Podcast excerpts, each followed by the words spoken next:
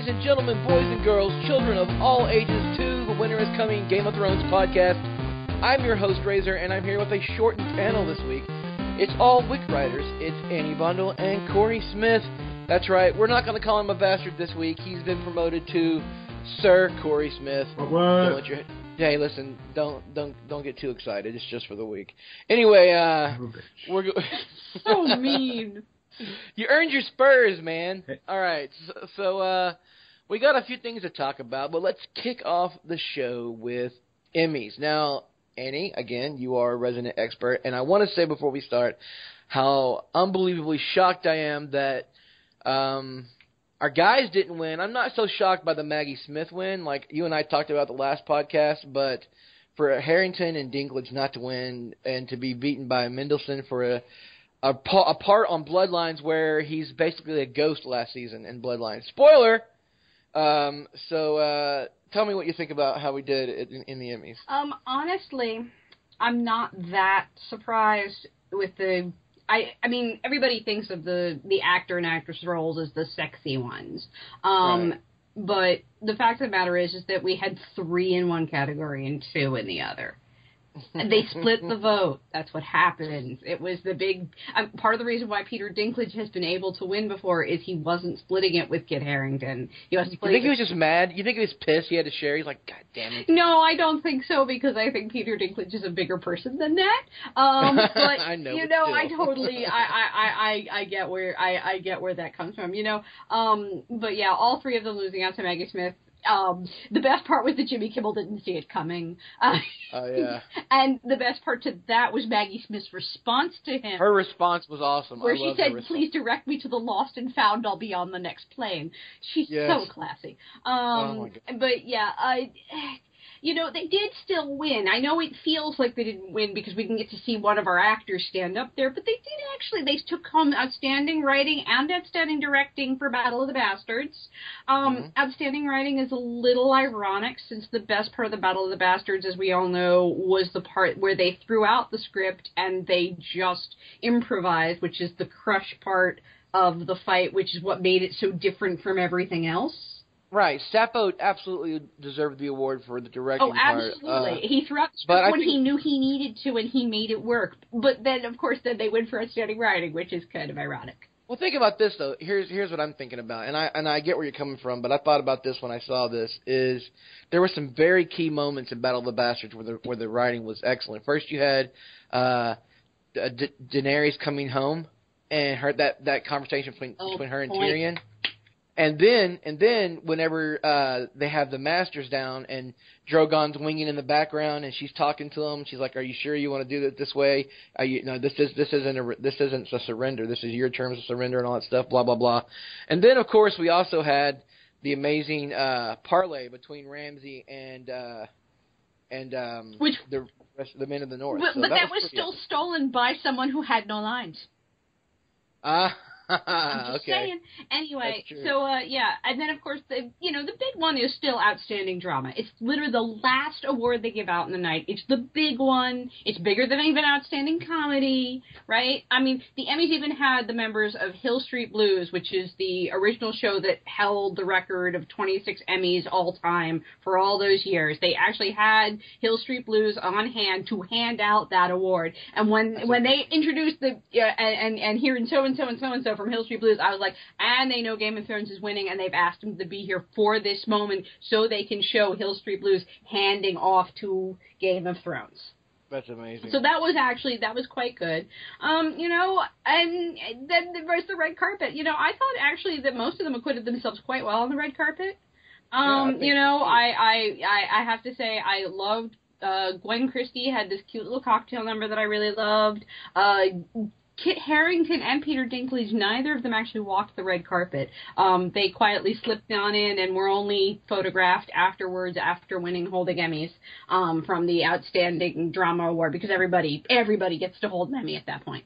Um, I liked I liked your tweet about um uh Emilia Clarke wearing the skin of her enemies. That Oh yeah, well that's because um she was wearing a, a Versace and uh, the the look is a very modern one and very sleek and she just happened to pick one that was you know very close to skin tone but not actually her skin tone and i was like oh look she's wearing cersei skin. Um you know and even i i know a lot of people hated on uh maisie williams look.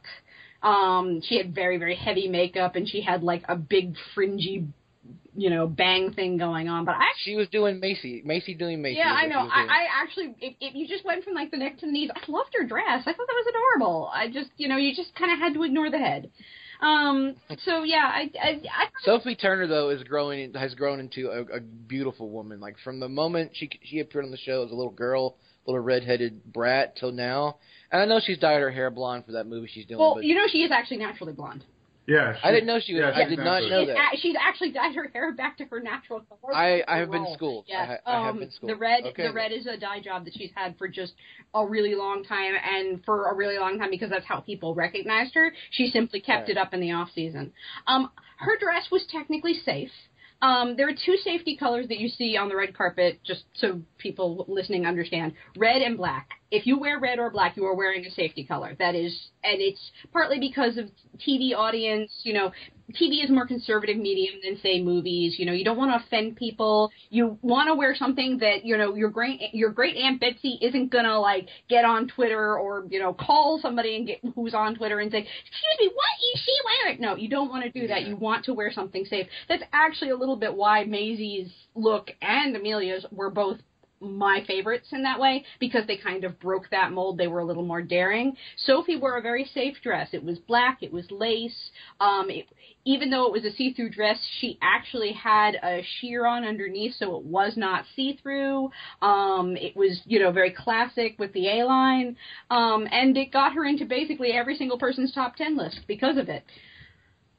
Well, she did good on that part. Uh, Corey Smith, you wanted to mention Kit, mention Kit Harington really quick. I was just gonna say it was kind of you know it's funny when we we watch him only on screen and then we see him on real life in real life and Sophie Turner is basically towering over Kit Harington. So short compared Yeah, to. Oh my god, Sophie Turner shock. was wearing like four-inch heels. That's true. So It's she true. is actually like the same height, but yes, that picture of her where she's got her arm kind of around his shoulder, and he's like a good half a head. she's yeah, she's patting his head like one one, like I, she's one oneing him. and I see him with uh, I, I forget who it was I saw him sit, staying next to, and you're just like, really? They're the same height? I, I mean, he's just kind of a small dude, but you know, I thought that was a lot of actors are shorter than you think. Like uh, Patrick Stewart. Patrick Stewart is like five foot six. He is really short. You would never. You'd know never that know either. that on television, but he's actually like, and that goes for a lot of actors. A lot of actors are smaller than you think. Um, I was actually, uh, I live in D.C. and we went and saw the uh, uh, completely different fandom. Um, we went and saw the Enterprise, which is on display at the National uh, Air and Space Museum, and along with it, there is the outfit that Chris Pine wears in the latest Star Trek Beyond movie. And holy crap, he's tiny like and you like look at his outfit, you're like, damn, that is like almost like a teenager's size. He is small, right? No, actors are actors are not as big as you think when you see them on screen. It's the screen Yeah. that makes them so big. sure. Well, so uh, we at least we pulled down the major awards, and that was good. Um, so now the Emmys are over, and we can get on to Game of Thrones season seven. And all the And all the- spoilers that they let out of the all, red carpet. all the spoilers they dropped. Oh my god, I can't remember, and I know they've done this in seasons past, and I remember I can remember things like, but usually it's stuff like, don't you know, get, get really excited. It's going to be really exciting this season, or it's going to be really dark this season. I'm I'm really worried for my character. Those are the kind of things you usually get on red carpets. This year it was like we got a lot of spoilers dropped. So if you're listening to the podcast. Um, I'm gonna give you about three seconds to turn back because we're gonna drop some spoilers that we found out on the red carpet from the different actors. So three, two, one. Now you're in spoiler territory. Now let's talk about really quick, uh, Annie. What was you wrote a piece today about uh, Sophie and Maisie together talking about uh, not making it through or certain characters not making it through Okay, season seven? Um, one of the things that Sophie Turner was caught saying um, uh, to Variety during one of the red carpet interviews is she was like she was basically saying how sad it was everything was wrapping up and she was like well we're all hanging out in belfast together more because we don't want it to end. You know well you know at least we have one more season. Well some of us do and that was fa- and then she sort of stopped and she kind of like winked at the camera and like ha ha ha I've said something. You know, this year, la- okay, in comparison to last year, yes, they are a lot more loose lipped. Last year, because of the Jon Snow keeping it under wraps, no one wanted to say anything. Nobody had any fun last year. No, Nothing no, about anything. They nothing. And when and when things did drop, they were true total accidents. Like when uh, at the Oscars, um, Sophie Turner was in the booth with the E people after they get kicked off the red carpet, and ABC has it to themselves, and basically he just has to kill time. And they brought Sophie Turner with them, and she that was when she said the thing where she was like, "Oh yeah, I got the script to season six, and I was like, oh my god, I die, oh my god, die, oh my god, die. Yeah. And that that, that that. came that was a true accident, like she'd been doing shots beforehand, kind of true accident. Um, but in Shots of vodka. these are more this year. It's more like we can tease you because there's no books, there's no big thing we have to keep under wraps. You know, in the in the really early seasons, everybody who read the books knew, so it was sort of a dance of trying to say stuff without ever saying stuff. Now it's just none of you know what's happening, so screw all of you. It was a dance of book readers. Yes. uh, I she she also said uh, during a, an interview with TV Line that um, the guy the interviewer asked her, "Did you cry?" and she said, "Well, I can't say." And then she stopped for a second and then got cheeky and said, "Yes, I did cry." And it's like, "Oh, okay, you did cry, did you?" I, you know, like, I, and that can mean that can literally mean anything. Yeah, really. I um I, I don't know about Smith, but I know I'm on record as saying that I don't believe that Sophie Turner survives this year. I Yeah, the I same, don't think that. so either. in, Uh, in the same way as Cersei does not survive this year, we don't know what the details are to get for Cersei to die, but we know that her reign is going to be short and ugly. Right. And with Sophie Turner, we don't know what the details are. We don't know if she's going to get angry at Jon Snow and leave and go off with uh, and go off with Littlefinger. We don't know if she's going to go off with Littlefinger as a ruse to keep him away from Jon Snow. We don't know what the path is. But I just feel like when I try to picture Sophie Turner there and Sansa at facing the Night's King, I go, no, she's not there. She, she she's Yeah. gone before that. I also kind of feel like Arya won't be at the fight for the Night's King, whether or not she survives because she happens to be somewhere else completely different. Yeah, I feel like I feel like she'll survive, but I yeah, I agree. I don't think she ha- necessarily has to be there for the fight. Yeah, I don't see her at the last. There, there is just characters that I do not see making it to the last. That's a little t- that's a little too much tropish to bring in the assassin tr- assassin trained uh, girl. She comes back to Westeros and then she's in the middle of a, of a fight, swinging her daggers or, or or needle around, just killing everything. That's a little too much trope right there for me. I think I think Game of Thrones would avoid that part. She might be else somewhere else manipulating Westeros. Maybe she's. I still my theory for Maisie Williams or for Arya is that she's still a faceless man. That's my theory. But uh and that she's somewhere Uh, else accidentally killing something that actually does affect everything, but we don't realize yeah, it until after it exactly. I think she, I think she'll be carrying out missions for it. I think, and I don't, I don't think we've seen the last of Jaqen H'ghar either. But that's just my opinion. Um, Corey Smith, you did a spec piece on who might kill Cersei in season seven. Uh, what were your thoughts on that? Yeah, we haven't we haven't officially published it yet on Wick, but uh, you know, it kind of rounded out the the four top characters that most people think will kill Cersei. So you got you got Arya, which we kind of think she might slip into King's Landing at some point. Uh, you got the obvious ones like Daenerys if Daenerys takes over King's Landing, um, and then you got Tyrion and and Jaime. The prophecy of the Valonqar. Right. So, I, you know, I kind of broke it down each one. Um, I don't think it'll be Dany um, per se. I mean, I, I do think Dany will be victorious, but I don't think it'll be Dany that executes Cersei. It, you know, maybe she captures her, but it won't be actually Dany who does. I don't think Cersei would allow herself to be captured. I don't Yeah. either. Uh, that and that's another point. I don't either, so I don't see it being one of them. So that also kind of to me eliminates Tyrion because I don't see Tyrion somehow getting into the throne room and then you know doing something.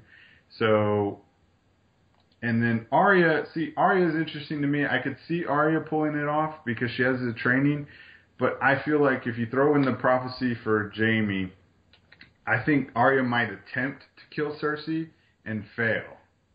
Mm. Would that uh, be Jaime kills Arya? No, Oh my God! I- don't say that. I don't oh think God, no, no. I think Arya survives. I just think she like takes a shot and misses, and then you know she gets thrown in the dungeon, and then you know next thing we know, Dany is invading, and you know Think about Arya's list. She's actually pulling it off. She's killing people on her list, and people are dying. That's from her yeah. I mean, and really, She, and who she who does she have left? Cersei in the mountain, right, right? and I mean the Red Woman was on there at some point, but The Red Woman. she's kind of seemed show. to have forgotten about her. You know, it doesn't seem like it's someone that she's she hasn't said. You know, when she was outside the temple in season five, she didn't say the Red Woman. Uh, That's true. She, you know, last time she said it, I think was season four. So I don't know. So I feel like it's going to be Jaime who ends up taking out Cersei. You know, I mean, we kind of touched on this before. You know, Jaime saving King's Landing once again. You know, Yeah. if if Cersei is going to burn it down like we all kind of think, she's not going to give up the throne. And if she sees the writing on the wall that she's losing, I think she's going to go full on kamikaze and just try and take it out. And I think that's where Jaime steps in. What if? Question. Um. Yes. Go ahead. Um, so Arya comes to King's Landing. What if she doesn't take out Cersei, but she does take out the Mountain? See, Oh. and that's another option. I mean, maybe she she takes out the mountain, which would remove the mountain from protecting Cersei whenever Jaime makes a move. Mm-hmm. You know, so I mean, that's definitely a possibility. I don't know how in the hell she would pull that off. No, but I I- could see that being the reason she gets thrown in jail. Yeah, yeah. yeah. I, I Yeah. just assume if whatever she does, I don't believe Arya's going to be successful, but I don't think it'll cost her her life. I think you know Cersei would be like, oh, throw her in the dungeons, and then you know we'll deal with her later because we're getting attacked by Dany or whatever. You know what I mean? Right. Something Yeah. like that, where she takes a shot, she misses, but doesn't necessarily she doesn't get killed in the attempt, and then Jaime ends up having to step in because for non-book readers, which I know there's a few that listen to the podcast, uh, in the books, the prophecy that we saw at the beginning of season five included another section about Cersei being killed by her, the Valonqar, which is Yeah. the younger brother, and Cersei. But she. But did they come out and say Valonqar on the show? I don't No, they've ever said never that. they have said never, this. Yeah. never. And I, but see, I took that to mean not that they're going for a swerve, but that they're trying to keep that part a little bit of a secret from show read from show watchers. Because I feel like if they said, "Oh, you're going to get killed by your younger brother," it, it would take a little bit of it away if it ends up being Jaime. So Right. I don't know. So I assume that that's you know because Jaime is her younger brother by a few minutes. Cersei was born first, um, so you know to me I think it's going to be Jaime. The the more interesting question to me is that whether or not Jaime survives. I think he does. I think I think, and this is what another thing we're going to talk about is um, the actor who plays uh, Jaime. We call him MC Dubs because uh, I hate pronouncing butchering his name, but um, he mentioned that there's going to be some more reunions in season seven, just like season six. And I think the easiest way to say the easiest reunion we're talking about is him and Tyrion, right? Yeah, Oh, and, and Bronn. and Bronn. That's true. Bronn. There's all there's all kinds of possibilities for that. So you know. I think definitely Tyrion and, and Jaime, and it would be quite a you know if if Jaime's still sit you know if he's sitting on the Iron Throne after killing Cersei, you know, kind of marrying mirroring again, you know, the, how the whole kind of series started with with Jaime sitting on the Iron Throne when Ned Stark showed up back at Robert, in Robert's Rebellion. I think that would be kind of a really powerful reunion if Jaime's sitting there, Cersei's dead, and Tyrion walks in. Right. You know, oh, so s- s- speaking of Robert's Rebellion, uh, someone else's loose lips on the red carpet suggested that we could get a prequel. yeah, good old George Martin finally let something slip for once. Um, but I, I think he was like backstage or something, wasn't he? After they Yeah. won, and he was kind of you know excited and all that, and he's talking about how he's got all this material of prequel stuff, and that he's still writing prequel information. Um, which, if it's not part of Winds of Winter, I'd tell him to uh, put that on pause. But uh, you know, that that to me, I mean, when you talk about the amount of prequel history that he wrote, I mean, HBO could literally have some sort of Westeros show on air for the next 20 years, easy. This is true. Sorry about that. I had my microphone on mute and I did not know that. I apologize. That's okay. Um, I mean, here's the thing, right? Like with uh, with George Martin, uh, one of the things that really disappointed me when the series started was that I was hoping for a lot more of that backstory history of Westeros Yes. In yes. Game of Thrones. And I have been somewhat mollified by the little cartoons that we get on all of the DVDs or Blu-rays. Yeah, whatever, whatever version. lore there- there's one Westeros. version that has it. I always buy that version because damn it, I want those. But you know it's not enough, and you know there's so much more, and it's just like HBO wants a prequel. George Martin wants to sell them a prequel. The only people who don't actually really want to do a prequel right now are Benioff and Weiss because they really want a year off. They're tired. They're They very really- tired. I mean, seriously, like one of the things about uh, but one of the things about their speeches was uh, one of them apologized to his kids. He's like, "I'm so sorry, I'm never home," and I'm like, "Oh, that's heartbreaking." Like, yeah, okay, that that's that's okay, right? But- like, and they deserve a year off. I will totally give them that. But that I think really that's the only thing right now that's holding it back is they don't want to give it to another production company. You don't because- think so?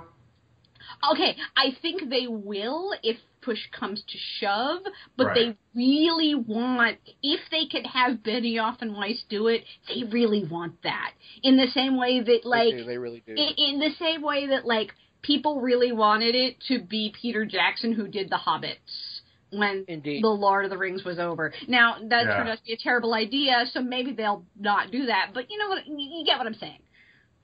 But do we? Well- here, here's my other question: Do we know how much the HBO deal covers as far as the prequel stuff? No. all all we know is that they're willing to do like they've talked about ten seasons. They're willing to go as far as Benioff and Weiss will take them. But, oh, I'm uh, sure. I'm sure. they mentioned the number that's always been thrown out is ten seasons, but you're talking about you're talking about a company that uh, has cut some excellent shows short uh, for whatever reason, and I'm talking about Deadwood specifically. But I mean, and then they let another show like True Blood go way too long. So uh, I I really don't know, man. Like I I think that if there was some way that um, they could bring in a, a hot new showrunners to do a prequel season, I don't think Benioff and Weiss would have too much of a problem with it, to be honest with you. And I think HBO might be open to it. It's just they have to find the right guys. They have to find the right people to do it. Um, it's kind of like the whole thing that's going on with uh, Star Wars right now. How they're doing different directors for different movies, and the standalone films like Rogue One and the Han Solo movie. They're all doing these different new directors, and they're all, especially the standalones, are all hot young directors who, who you know, they their their work is kind of like uh, lauded as exciting, new, and groundbreaking. So if HBO found a showrunner or a pair of showrunners like that, like like Benioff and Weiss were when they took over Game of Thrones, right. um, I I, ha- I imagine that they would be willing to do something like that. Yeah, because I mean, I just I don't know, you know, because like with the Hobbit, you know, with the the Lord of the Rings and the Hobbit stuff, I mean, you know, kind of similarly, uh, J.R. Tolkien had written so much prehistory to all that stuff, but uh, New Line did not have the rights to a lot of that stuff. Right. You know, they only had the Hobbit and the Lord of the Rings stuff. They didn't have a lot of the, you know, all the Silmarillion and all that stuff that Right, I can't pronounce. right. So Well, I, we're getting I just super wonder. nerdy here. No, I, I just no. I agree what you're saying. I just wonder I how much the deal with HBO covers, whether or not it covers, you know, all the way back to Aegon and his sisters, or What you know, we stuff know of what HBO's deal covers right now, HBO's deal with Benioff and Weiss is only for George R. R. Martin's actual novels. What that covers. the books. Okay. Now, yeah, the books. They have a exclusive development deal with George Martin. Now, and that's why when the Wild Card series went to NBC Universal, George Martin has said very specifically on his blog that he has nothing to do with this. It is his co-editor who is doing it with him. He cannot actually be involved because of his contract with HBO. Any Yeah. television show he wants to do, he has to get approved by HBO, which means that any prequels that he sells will go to HBO first. Gotcha. Well, I mean, Uh, and you know, it sounds like he's kind of trapped, but I mean, honestly, would we want any other network you know, kind of making the shows after this.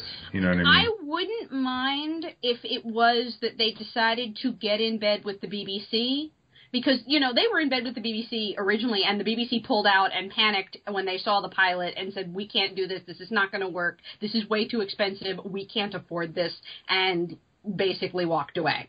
Um, which is why it's now on Sky Atlantic, um, and not on the BBC. But it's also why we have all those BBC actors uh, as part of the original cast. Um, and so I wouldn't be like I would not be adverse to if there was a prequel development deal that the BBC being a part of it. But I feel like for an American audience, HBO is the only place where it's safe. Absolutely, Yeah. 100% agree. for sure. Um, let's move on. Uh, I want to talk about the spoilery uh, bit we got uh, uh, involving Thoros of Myr, um, the actor Paul Kaye. Right? Is that his name? Paul. Yes. Paul Kaye. Yes. Yes. Uh, there's going to be um, now. I didn't get to get into all of the story, and I know it just came up, but there was a casting call, and then and then there's he's going to be some significant time in season seven with Paul Kaye. So let's talk about that really quick. Uh, Annie, what do you think w- would involve Thoros of Myr with significant time? Okay, the first thing I said, the first thing I said when I saw that was, okay, so Melisandre is going to run into them, and they're all going to go north. That's what Ah, that, that was my first reaction. That takes the mountain. No, I'm sorry, sorry. That was that takes the hound north. That takes Me- that gives Melisandre a reason to go back without actually having to go to Jon Snow, right? Like she she knows where the fight is. The fight is not south, right? She Right. knows where the enemy is, and she knows who is going to defeat the enemy. She now can't be by his side. But that doesn't mean she doesn't still believe in him, and she doesn't still believe that her God has made it so that she lived all these years so that she can help him in some way. So they're going to be like, um, I, I- in in my world, like the way I think of it is, you know how in Doctor Who there was uh towards the end of David Tennant's run, like you would have adventures where like the Torchwood people would be there on the screen and they're off Mhm. to the side doing something that helps. I loved that so much, by the way. Yeah. I loved I loved the Torchwood crossover. But the when the tor- like I feel like they're going to be like the little Torchwood team. To, to Jon Snow and Dany and and the main and the main fight against the uh, against the the Night King, right? I love that. I love that so much. So yeah, Game of Thrones, Torchwood. kind of. But like, you know what I mean? Like they're kind of the common folk who happen to have some magic and happen to have figured out that this is where the fight is, and they're going to go to the fight and they're going to do whatever they can as the little people. Could this be a way? And I don't. We obviously we don't know yet how much time is going to pass between season six and season seven, unless they've come out and said it already. But um, could this be a way, um, a vehicle to put Brienne and Pod with the Brotherhood and have them go up north? Like, think about this: you combine Brienne and Pod because you know they're going back towards Winterfell, right? And then you have uh, the Brotherhood without banners. You have Melisandre. What if they all meet at the end of the crossroads? Well, there is only one in, isn't there? I know, and they all meet there for some reason. Anyway, they meet somewhere, and they all decide to travel back up north. This also provides a little bit of protection for Melisandre because I don't think Beric or Thoros would allow Jon to hang her as a murderer. Remember, he told her, "If you, if you return to the north, I'll, you'll be hanged as a murderer." Uh, I don't. But then again, you have the Davos problem because Davos said if he sees her again, he'll he'll kill her himself. So there's a, I mean, that's that makes an excellent drama. That makes for some excellent drama. But um, I don't know. It kind of seems like to me, if they're gonna move these guys together, why not lump in Pod and Brienne? Why not lump in these other? Well, my first my first answer to that is because Brienne is a single-minded loyalty idiot. Um, and her single-minded loyalty idiots uh, uh, has sworn her allegiance to Sansa, and she can't she can't possibly go anywhere else. Yeah. That would totally be like no in her brain. Like she would be like, I can't. Well, I'm just saying that she, as they're traveling north, they're like, oh hey, look, it's it's you. Oh, I guess that's true. Like, like I guess th- so I- maybe Pod would recognize somebody. Okay. Uh, wow, Smith, holy crap. Anyway, your your mic is wide open. Oh, shit. Ladies and gentlemen, that's Take the Black Live right there. What happened? Did you shit yourself? What are you talking about? Moving I was on. No, I was, I was Okay, anyway. with my my headphones. Anyways, Okay. Uh, anyway, we're having fun. Listen. Okay. So you wanted to talk about this? all right. So so so to me, when you start talking about what Thoros Amir wh- why would he have an expanded role? And to me, the only the only important thing that he does to the story is other than Melisandre, he's the only other one who knows how to bring people back from the dead, right? This is true. So to me, that is that would be the reason to expand his role because otherwise he he doesn't do anything that you can't get from another character, right? So You're not Well, going with you- this where I think you're going with this, are you? What are you talking about? Yeah, but lead us into this. Okay, so there's there's two sides to this. Either a he's going to turn into some you know bringing people back from the dead to help Jon out, you know, crazy person, or and this is the, this is the part that probably Do I need to get my tinfoil hat real, real quick before you continue? My, yeah you I got it right next. put it on, wrap it on tight, with a little right. spike on top. Um, so to me, I think that it would that they might be going in the direction of showing us what happens to people that are brought back from the dead, and they might be doing that via uh, Beric Dondarrion. And Well, I think why would they have not like we we hadn't seen the Brotherhood since season three, am I correct? And then all of a sudden they pop up in season six. Beric is no worse for wear. He's got his wits about him. In fact, he's he's uh giving jibes back and forth, jabs back and forth with the Hound. Like I, d- I But- think if they were going to show the the the the the slow wasting whatever, away, you yeah, wasting away or decomposition of somebody who's been come back to life many times, wouldn't it been the perfect opportunity to show the shell of a man then? I, Yes. I don't know. I mean, I, I, I, got to agree. I, see got to agree with Razor here. I see what you're saying, but also I think that that they might have been pushing that aside because we had so much going on in season six. Jon just came back. We we want to have hope that he's going to be living for a long time and that everything's going to be hunky dory. But if we see slowly through season seven that that Beric is kind of not all there and might be dying, dying this time around, and maybe Thoros is still keeping him alive somehow. I don't know. Huh. I mean, uh, to me, that would kind of foreshadow Jon's fate, and you don't want to do that right after you brought him back to life in in season six.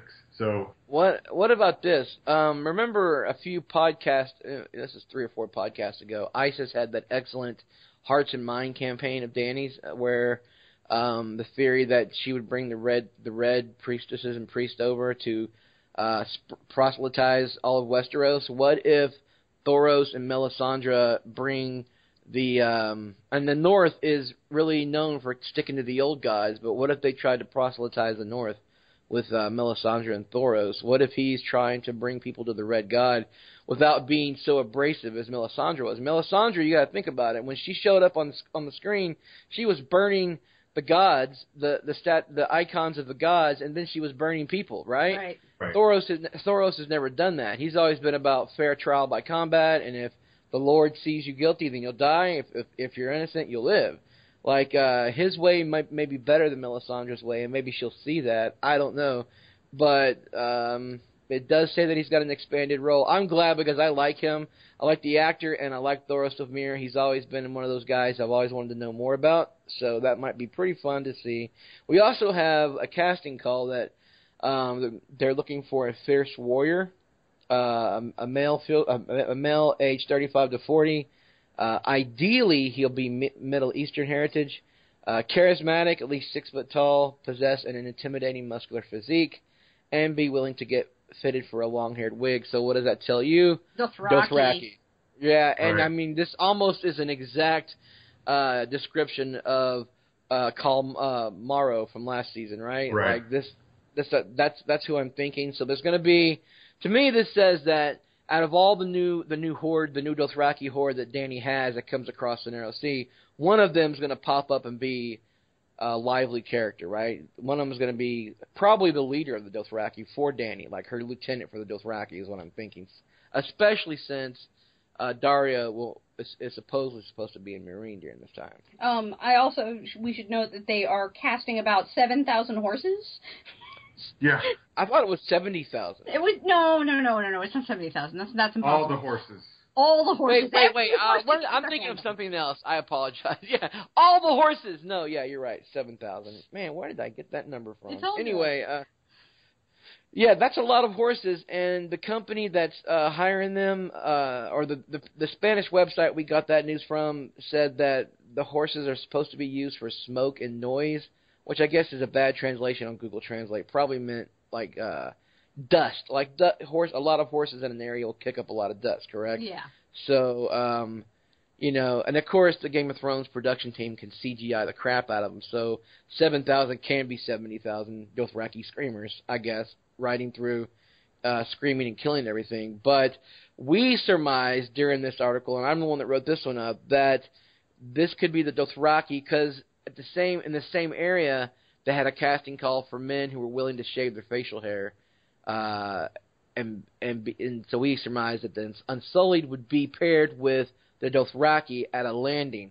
Now here's where it gets tricky. Um, Car- Car- am I pronouncing it right? Caracas, Caracas, Caracas, Caracas. Caracas. Man, I'm off on my pronunciations, and I apologize. My game is flat tonight. But Caracas um, is we think is going to be standing in for King's Landing, correct? That- in, uh, in season seven. That's kind of the assumption because we haven't seen them go anywhere else where it could fit.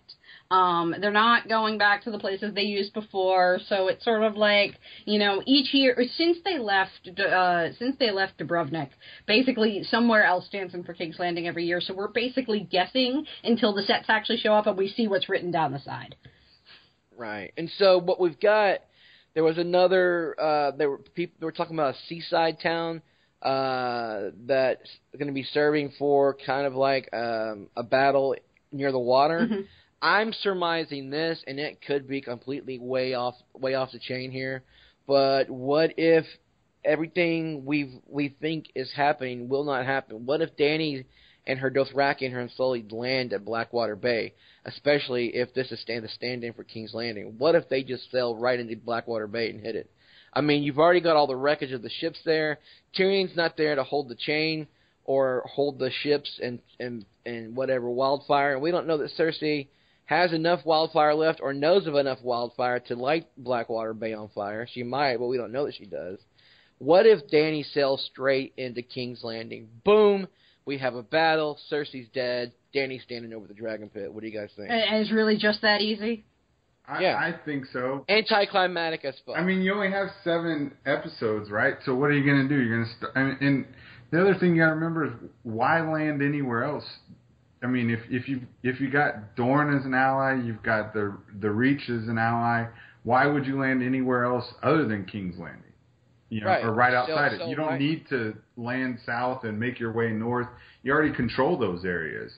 So I would say, you know, you land pretty damn close to King's Landing, then just get the damn thing over with. I mean, That's what I. Yeah, if you got all the Unsullied and all those horses, right. uh, the mud is it the mud gates the the weakest gate of King's Landing? If they hit the mud gate, it's over. Right. I mean, I, I- I think you know you land somewhere nearby, you you know assault the city, and it doesn't have to be over in one episode. I mean, we've never seen multi-episode battles. It could be a siege. Right. I mean, and, and we talked about you know uh, all the the women on the red carpet were talking about the epic battle scene. I mean, what would be That was what we. were Yeah. Yep. so? What would be more than just a you know a couple episode long battle? I mean, Emilia Emilia Clarke was asked uh, um, if there, being that we had such a huge battle in the Battle of the Bastards in season six, if we would see anything like that in season seven, and she said that it was going to be epic. right.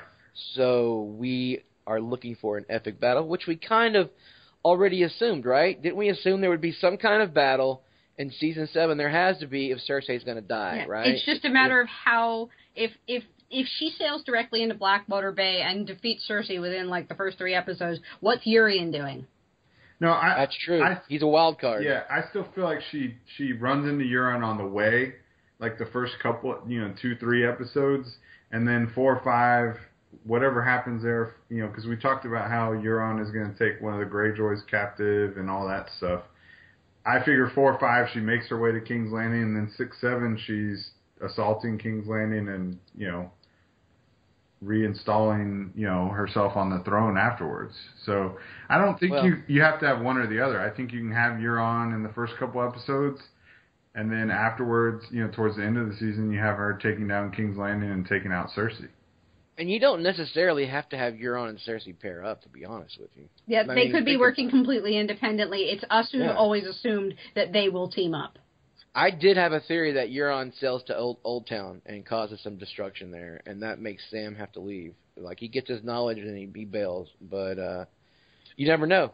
You never know. Um, are there any more spoilers that they that were spilled on the red carpet that we haven't talked about tonight in our little group, our little I think little- I think we've got I think we hit just about all of them. I think we've hit them all. So listen, um, tonight was kind of a short podcast, and that's okay. We don't always have to run an hour or two hours, as is our, our want sometimes. But uh, hopefully next week, Corey Thone and Isis will feel better. Uh, she's, she's feeling under the weather. Hope she, hopefully she'll feel better next week, and we'll have Corey Thone back from his uh, business trip. So for myself, for Razor, for Annie Bundle. Who is now running Coltrus? Go check it out. It's a great website. You should you, you for- should read our Game of Thrones coverage. Ton- today we actually uh, Harry uh, Daniel Radcliffe himself Harry Potter said that he wanted to be on Game of Thrones, and so we fantasized about what it would be like if he was trying to pitch himself as part of House Stark.